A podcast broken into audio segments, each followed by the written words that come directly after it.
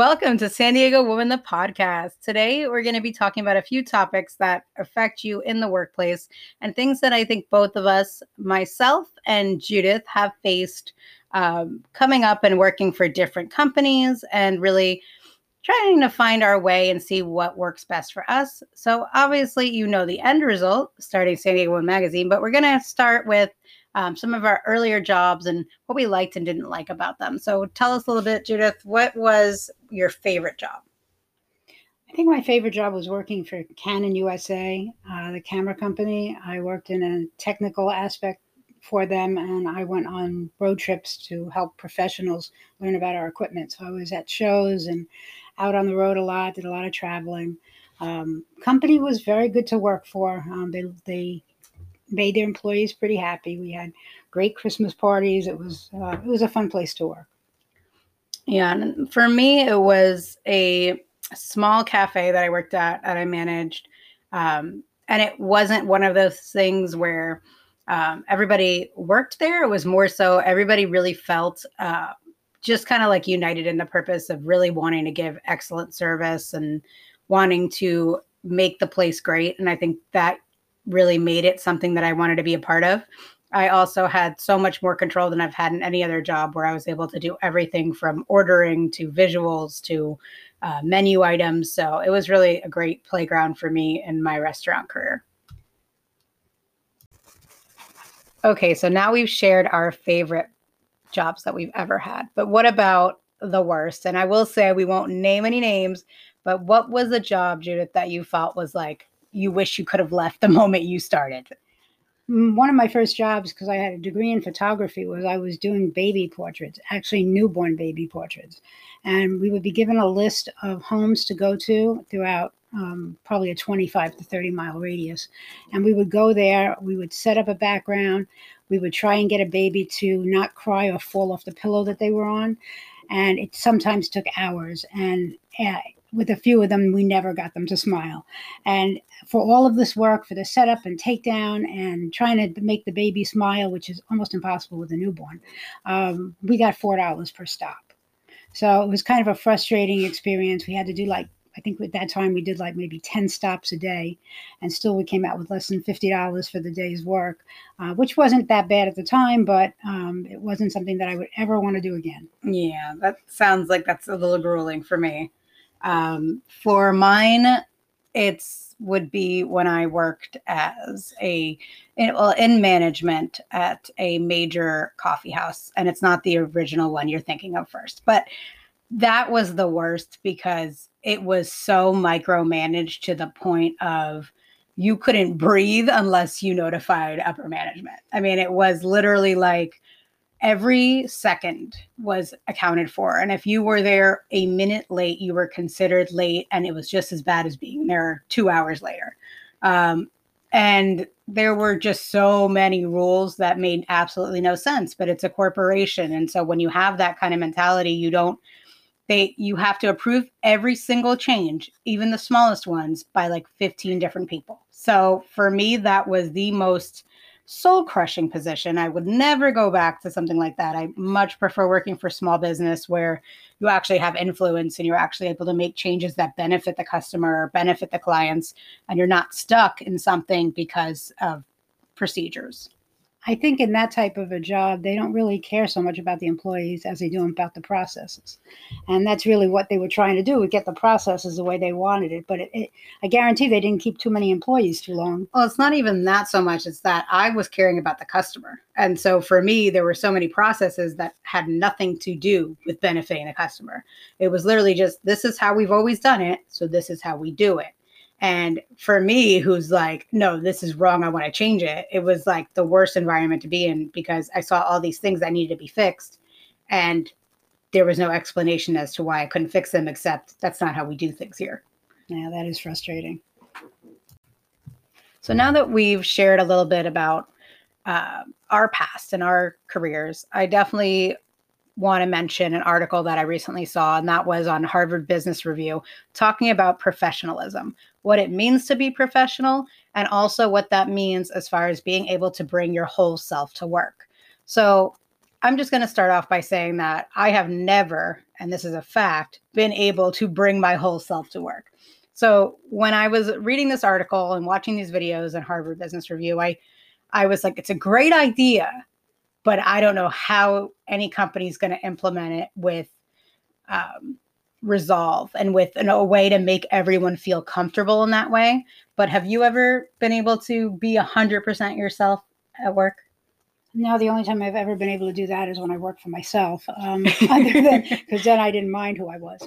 Uh, but yeah, it's it's tough, especially when you're going through the interview process and people are asking you questions that you actually know what they want to hear, and it's kind of hard not to tell them what they want to hear, especially if you're in need of the job. Well, and that's the thing too. I mean, how many times have you looked up and Googled, you know, questions, common interview questions, and things they're going to ask me, and how am I going to present myself? I mean, even down to the fact of in the morning when you're choosing the outfit, depending on where you're going, you're going to look a certain way. So, am I dressing for myself? No, I'm dressing for that person and what I believe that workplace culture is and what they want to see out of me. And I'm going to say what I believe they want me to say. And then people get these positions, myself included, as I've been in that position, and you can only fake being that person for so long that it really turns into a negative for many uh, workplace environments because you lose people. You start realizing that you know people aren't happy, and uh, I know just for me, being a hundred percent yourself, yes, would be very challenging, but the idea of it sounds appealing. Yeah, it does, but I don't know if anybody could actually do it. I think that uh, we we always put on a face of some kind when we go outside and step outside our comfort zone when we're not around our family and friends. Um, you you go to a certain place, you have to act a certain way. So it's hard even to do that. I think ourselves is to be 100% who we are. And I think that makes work environments tough because you're actually not dealing with the person, but you're dealing with the representative of the person, who how you want yourself to be seen. Yeah, and they mentioned things like allowing um, allowing their employees to be able to have colored hair or to wear piercings or show tattoos or share their political opinions or share other opinions and you know basically bring their other sides of themselves to work. And in this scenario based off the article it was something that really benefited the workplace because everybody felt so comfortable that it actually created uh, a very like comfortable environment, a very inclusive environment, and it was something that worked. But they agreed that it's very difficult to be able to actually implement. If you were to do that, let's just say with San Diego Woman, I mean, what what would you do? What do you feel like you would change in the workplace? I mean, I think people need to be themselves, and and you pretty much, you know, if you've been in control or you've been in charge of people or a boss in any way, you can usually get pretty pretty quickly you get the idea of who that person really is. Um, they're not going to totally be a representative of themselves. They're going to the real person is going to come out sooner or later.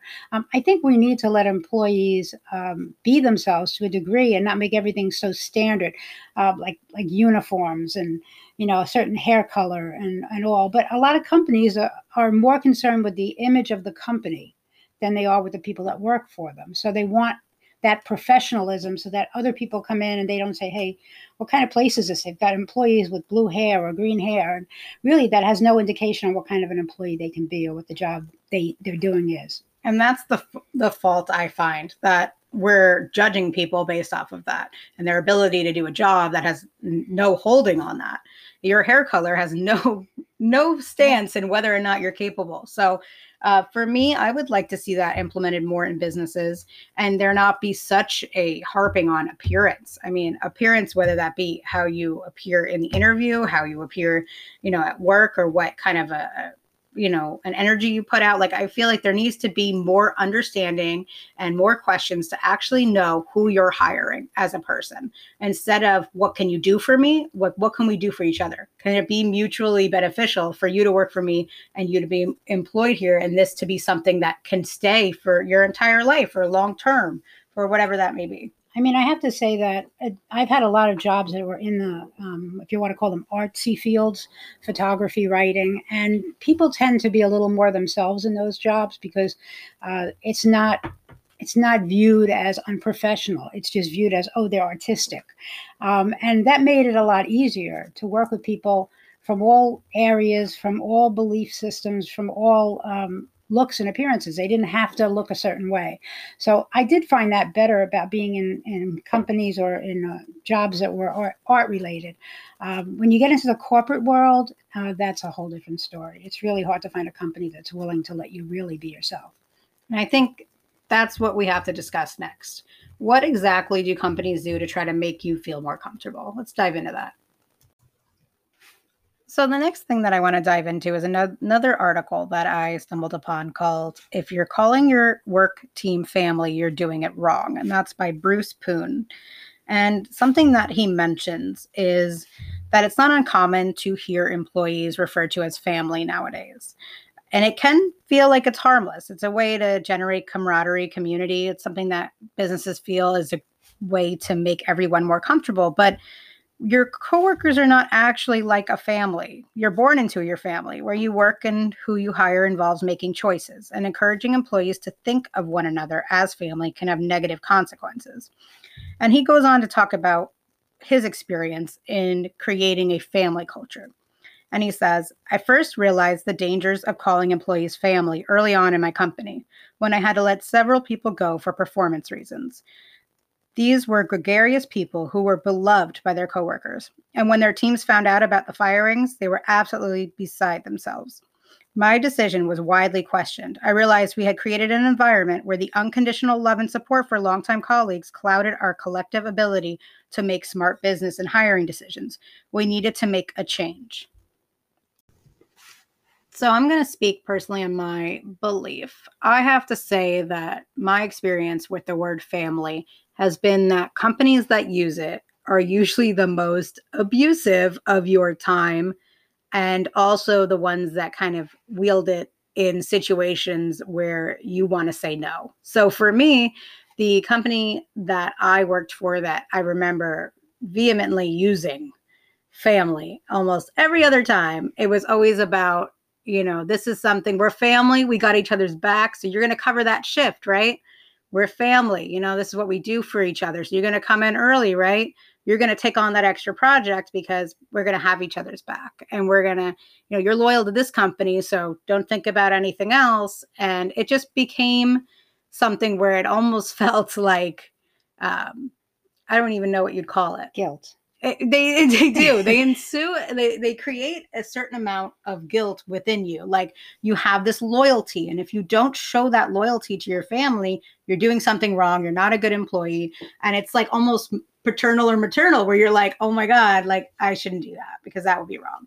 I mean, growing up Italian with Italian parents, um, we were very familiar with the concept of guilt, and that's pretty much how how I grew up. Is that you knew you would never want to do anything that would upset your mother or father um, because you felt such guilt about it. And I think that a lot of times companies use the family term to try and get out of you things they shouldn't get out of you if just you were just a normal worker.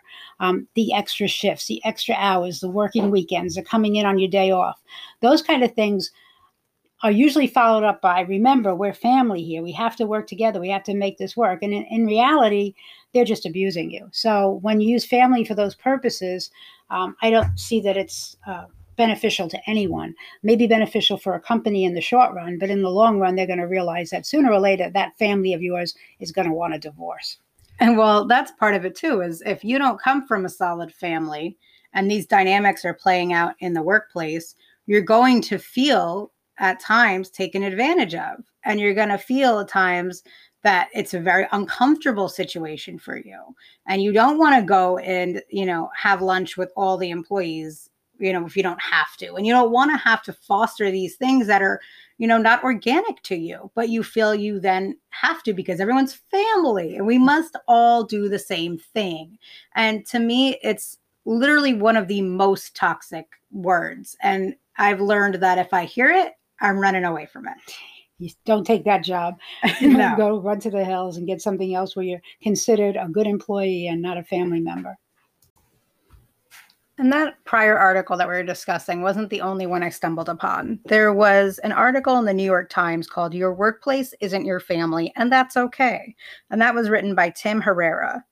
There was also an interview in it that he does with Alison Green, and she is um, a career advice blogger. And so I wanted to go over what she states. So he asked her, What's so bad about calling your workplace family? And she responded, Work can definitely be a place where you have warm, supportive relationships with your coworkers and genuinely care about each other, but they're not families. That might sound like semantics, but we're like a family here tends to be used in ways that really disadvantage workers. It often means that boundaries get violated and people are expected to show inappropriate amounts of commitment and loyalty, even when it's not in their own self interest. I suppose in theory, it would be possible to use we're like family here to mean we all know each other well, communicate well, and serve you delicious food on a regular basis. But in practice, the companies and managers who say this are usually dysfunctional. I think what Alison Green said uh, makes a very strong point, and that's that when you're doing something with your family, like say you really had a family business, like a family restaurant or uh, any kind of family business, you will work long hours. You will work for less money. And that's really what the term family is trying to get employees to think of. Well, I have to do this because it's my family.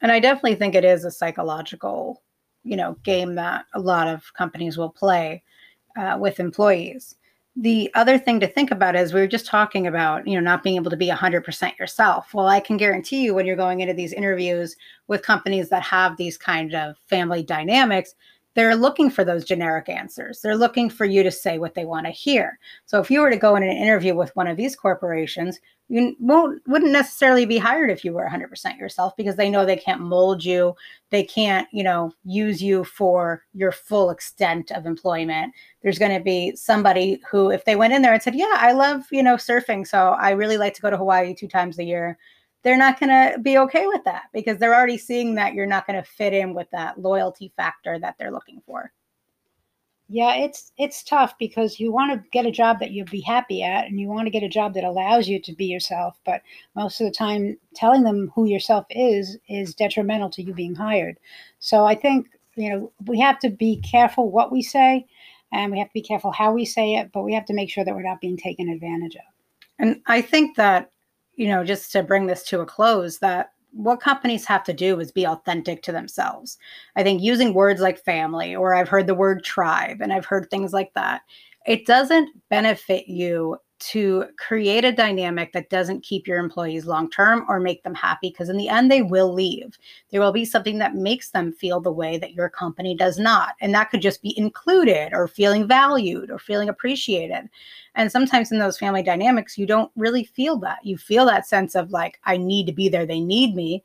But other than that i mean that that wears you down. So in you know a way i just think that we need to you know, remind these small business owners who are going to become heads of corporations someday that you need to think about authenticity. So is this what you is this a place you would have wanted to work at? Is the are these the benefits you would have appreciated as an employee before you were in management? Why are you creating these this culture? And what does it really mean to you, the business owner?